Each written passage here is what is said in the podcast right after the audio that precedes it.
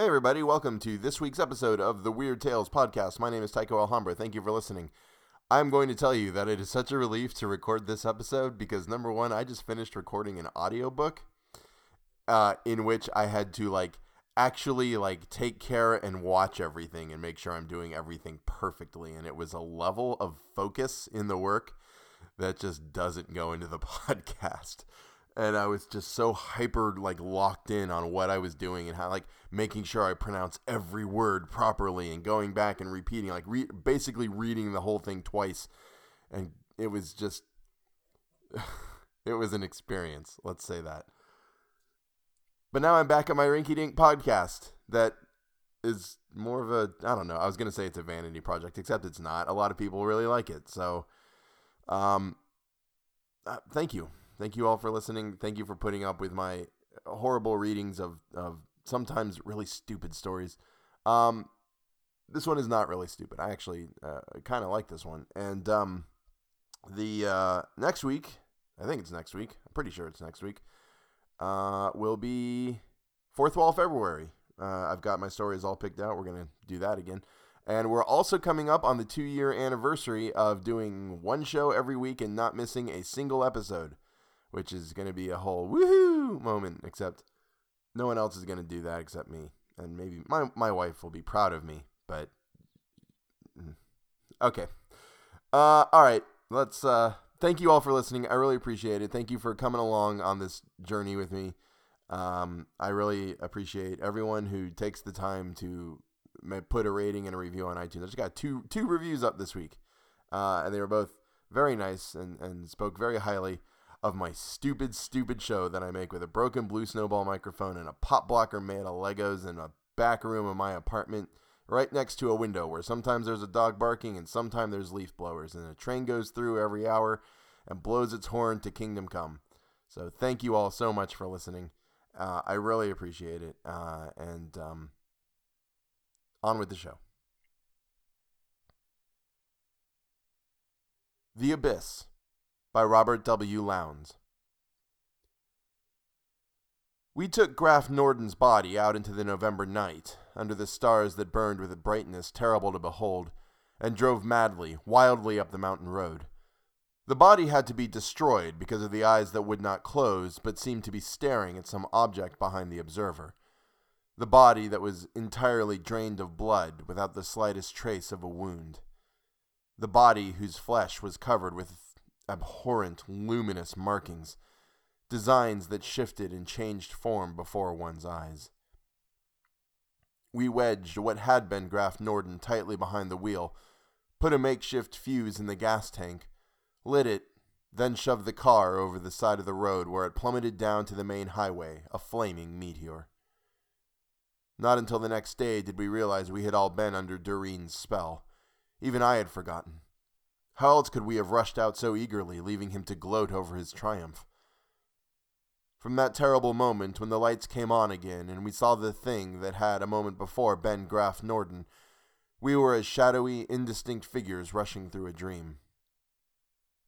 All was forgotten save the unspoken commands upon us as we watched the blazing car strike the pavement below, observed its demolition, then tramped dully each to his own home. When the next day a partial memory returned to us and we sought Doreen, he was gone.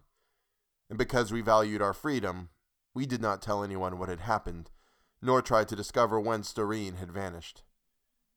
We wanted only to forget.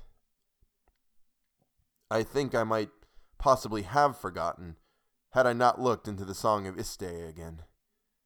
With the others, there had been a growing tendency to treat it all as illusion, but I cannot. I have learned a small part of reality. For it is one thing to read of books like the Necronomicon, the Book of Eibon, or the Song of Yste, but it is quite different when one's own experience confirms some of the dread things related therein. Many have read excerpts from the Necronomicon, yet are reassured by the thought that Alhazred was mad.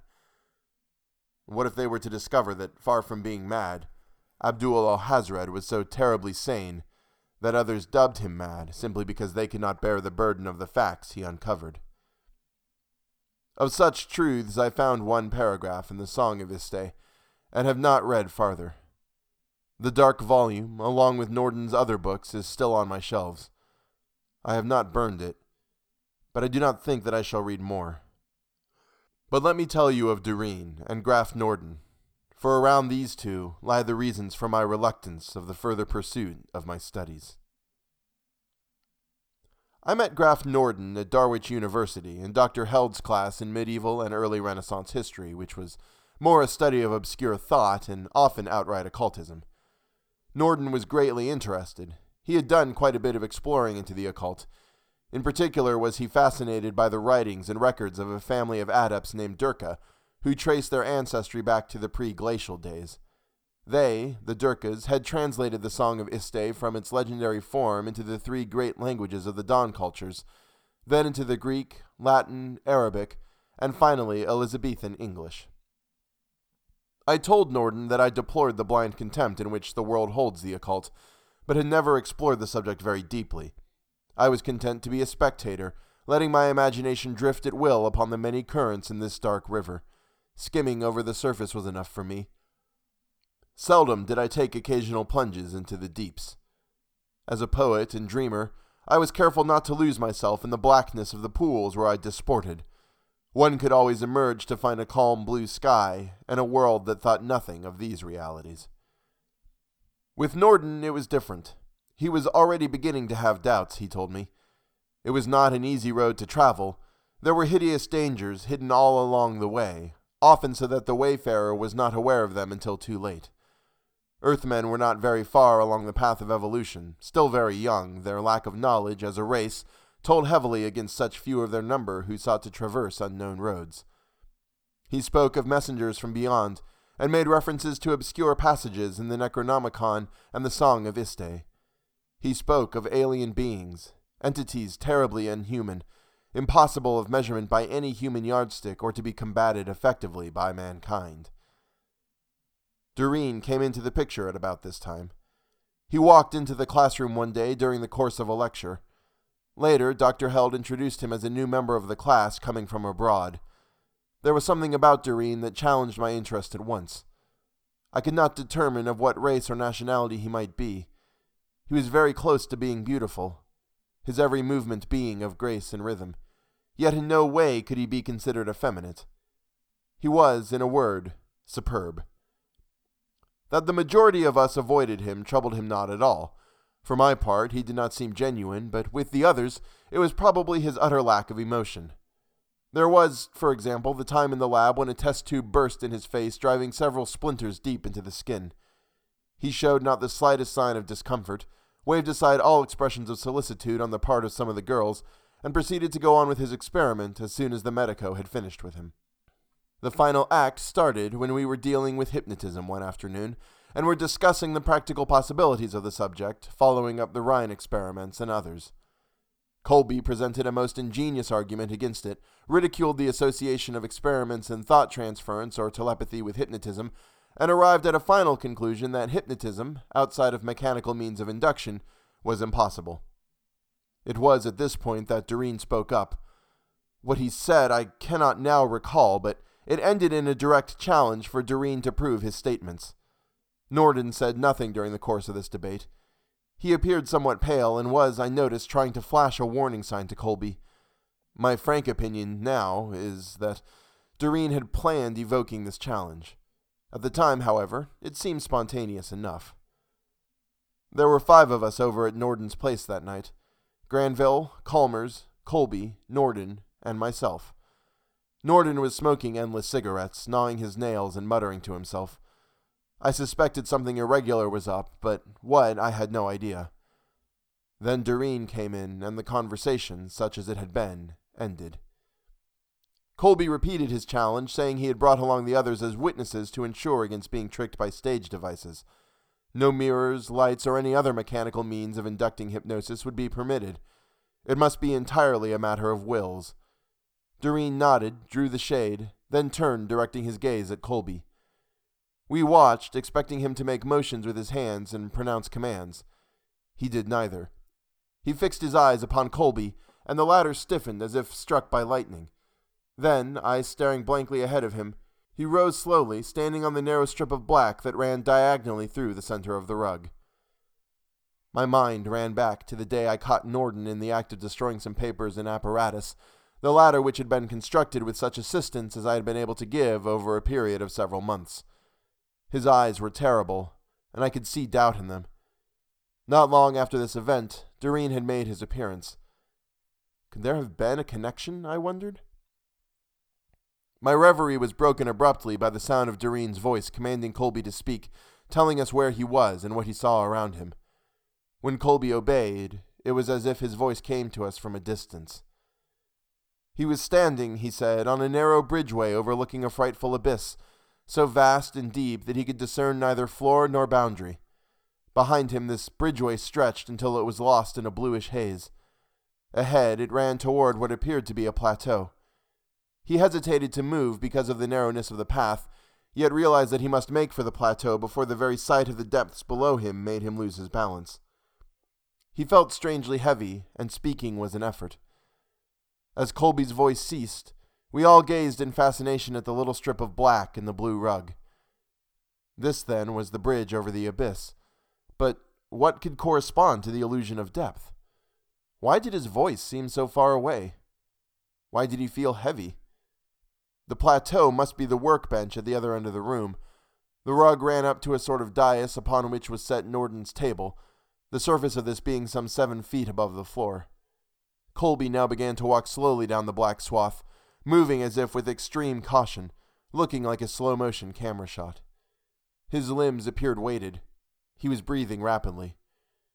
Doreen now bade him halt and look down into the abyss carefully, telling us what he saw there.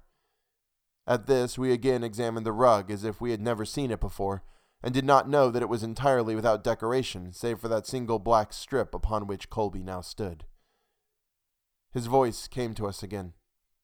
He said at first that he saw nothing in the abyss below him. Then he gasped, swayed, and almost lost his balance.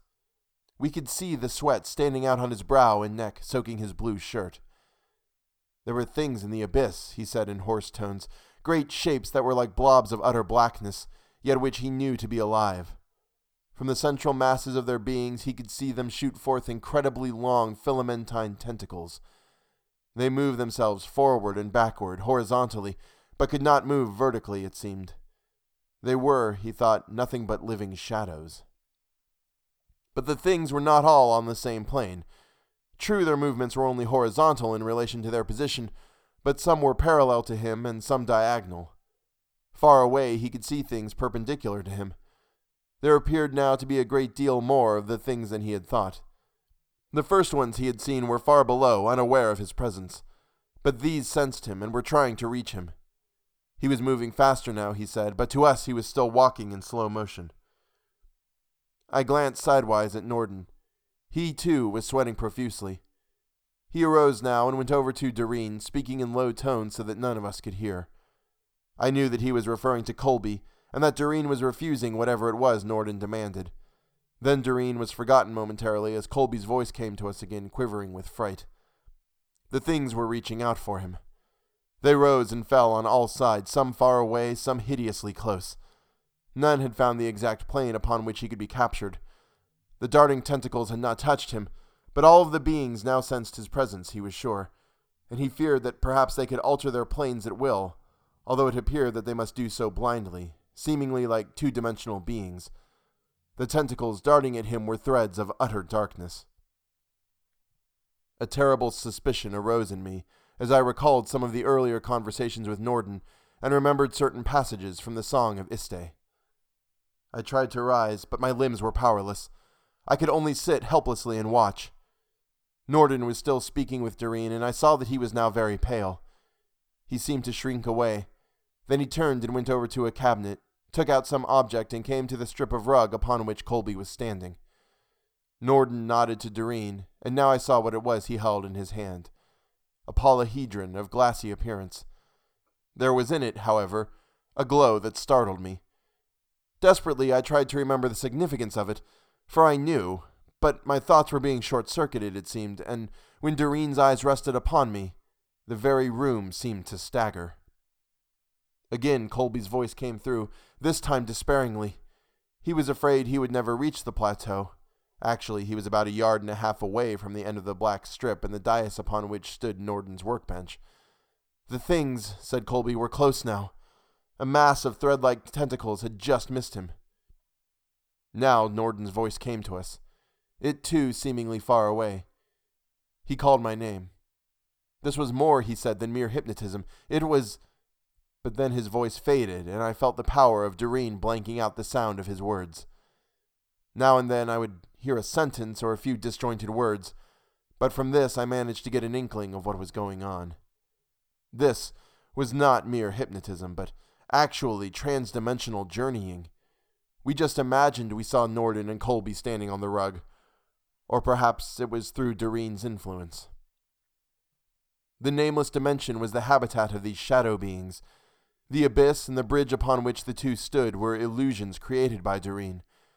When that which Doreen had planned was complete, our minds would be probed and our memories treated so that we recalled no more than Doreen wished us to remember. He, Doreen, was a being of incredible power who was using Colby and the rest of us for a nameless purpose. Norden had succeeded in forcing an agreement upon Doreen, one which he would have to keep. As a result, if the two could reach the plateau before the shadow beings touched them, all would be well. If not, Norden did not specify, but indicated that they were being hunted, as men hunt game. The polyhedron contained an element repulsive to the things. He was but a little behind Colby. We could see him aiming with the polyhedron. Colby spoke again, telling us that Norden had materialized behind him and had brought some sort of weapon with which the things could be held off. Then Norden called my name, asking me to take care of his belongings if he did not return, telling me to look up the Adumbrali in the Song of Yste. Slowly, he and Colby made their way toward the dais and the table. Colby was but a few steps ahead of Norden, now he climbed upon the dais and with the other's help made his way onto the bench. He tried to assist Norden, but as the latter mounted the dais, he stiffened suddenly, and the polyhedron fell from his hands. Frantically, he tried to draw himself up, but he was being forced backwards, and I knew that he had lost. There came to us a single cry of anguish, then the lights in the room faded and went out. Whatever spell had been upon us now was removed, we rushed about like madmen, trying to find Norden, Colby, and the light switch. Then suddenly the lights were on again, and we saw Colby sitting dazedly on the bench, while Norden lay on the floor. Calmers bent over the body in an effort to resuscitate him, but when he saw the condition of Norden's remains, he became so hysterical that we had to knock him cold in order to quiet him. Colby followed us mechanically, apparently unaware of what was happening. We took Graf Norden's body out into the November night and destroyed it by fire, telling Colby later that he had apparently suffered a heart attack while driving up the mountain road. The car had gone over, and his body was almost completely destroyed in the Holocaust. Later, Calmers, Granville, and I met in an effort to rationalize what we had seen and heard. Calmers had been all right after he came around, had helped us with our grisly errand up the mountain road. Neither, I found, had heard Norden's voice after he had joined Colby in the supposed hypnotic state. So, it was as I thought. Doreen's power had blanked out the sound of Norden's voice for them completely, nor did they recall seeing any object in Norden's hand. But in less than a week, even these memories had faded from them. They fully believed that Norden had died in an accident after an unsuccessful attempt on the part of Doreen to hypnotize Colby. Prior to this, their explanation had been that Doreen had killed Norden for reasons unknown, and that we had been his unwitting accomplices. The hypnotic experiment had been a blind to gather us all together and provide a means of disposing of the body. That Doreen had been able to hypnotize us, they did not doubt then. The illusion of the abyss, they said, was just a cruel joke. It is no use telling them what I learned a few days later what I learned from Norden's notes, which explained Doreen's arrival, or to quote sections from the Song of Yste to them. Yet I must set these things down. In that accursed book is a section dealing with an utterly alien race of entities known as the Adumbrali. And these be none other than the Adumbrali, the living shadows, beings of incredible power and malignancy, which dwell without the veils of space and time such as we know it. Their sport it is to import into their realm the inhabitants of other dimensions upon whom they practice horrid pranks and manifold illusions. But more dreadful than these are the seekers which they send out into other worlds and dimensions, beings of incredible power which they themselves have created and guised in the form of those who dwell within whatever dimension or upon whichever worlds where these seekers be sent. These seekers can be detected only by the adept, to whose trained eyes their too perfectness of form and movement, their strangeness and aura of alienage and power, is a sure sign. The sage Jalkanen tells of one of these seekers who deluded seven priests of Nyagagwa into challenging it to a duel of the hypnotic arts. He further tells how two of these were trapped and delivered to the Adumbrali, their bodies being returned when the Shadow Things had done with them. Most curious of all was the condition of the corpses, being entirely drained of all fluid, yet showing no trace of a wound, even the most slight. But the crowning horror was the eyes, which could not be closed, appearing to stare restlessly outward beyond the observer, and the strangely luminous markings on the dead flesh. Curious designs which appeared to move and change form before the eyes of the beholder.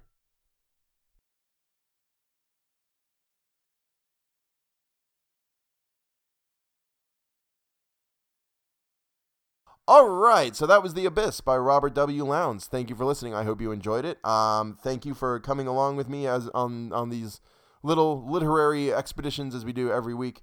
Uh, I am uh, very grateful to each and every one of you who listens. It, it really means a lot to me to see the the download numbers and see that people are enjoying the show and to read the reviews and the ratings. We got 41 ratings. I'm at four and a half stars. Thank you all so very much. It would be five stars, but that one guy, that one guy.